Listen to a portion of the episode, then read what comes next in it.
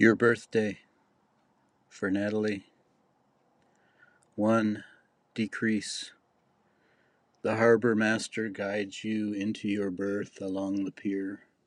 With gentleness and grace, you slowly glide into your life, jettisoning the old past, grasping my hand as I pull you up. Two, nearing completion.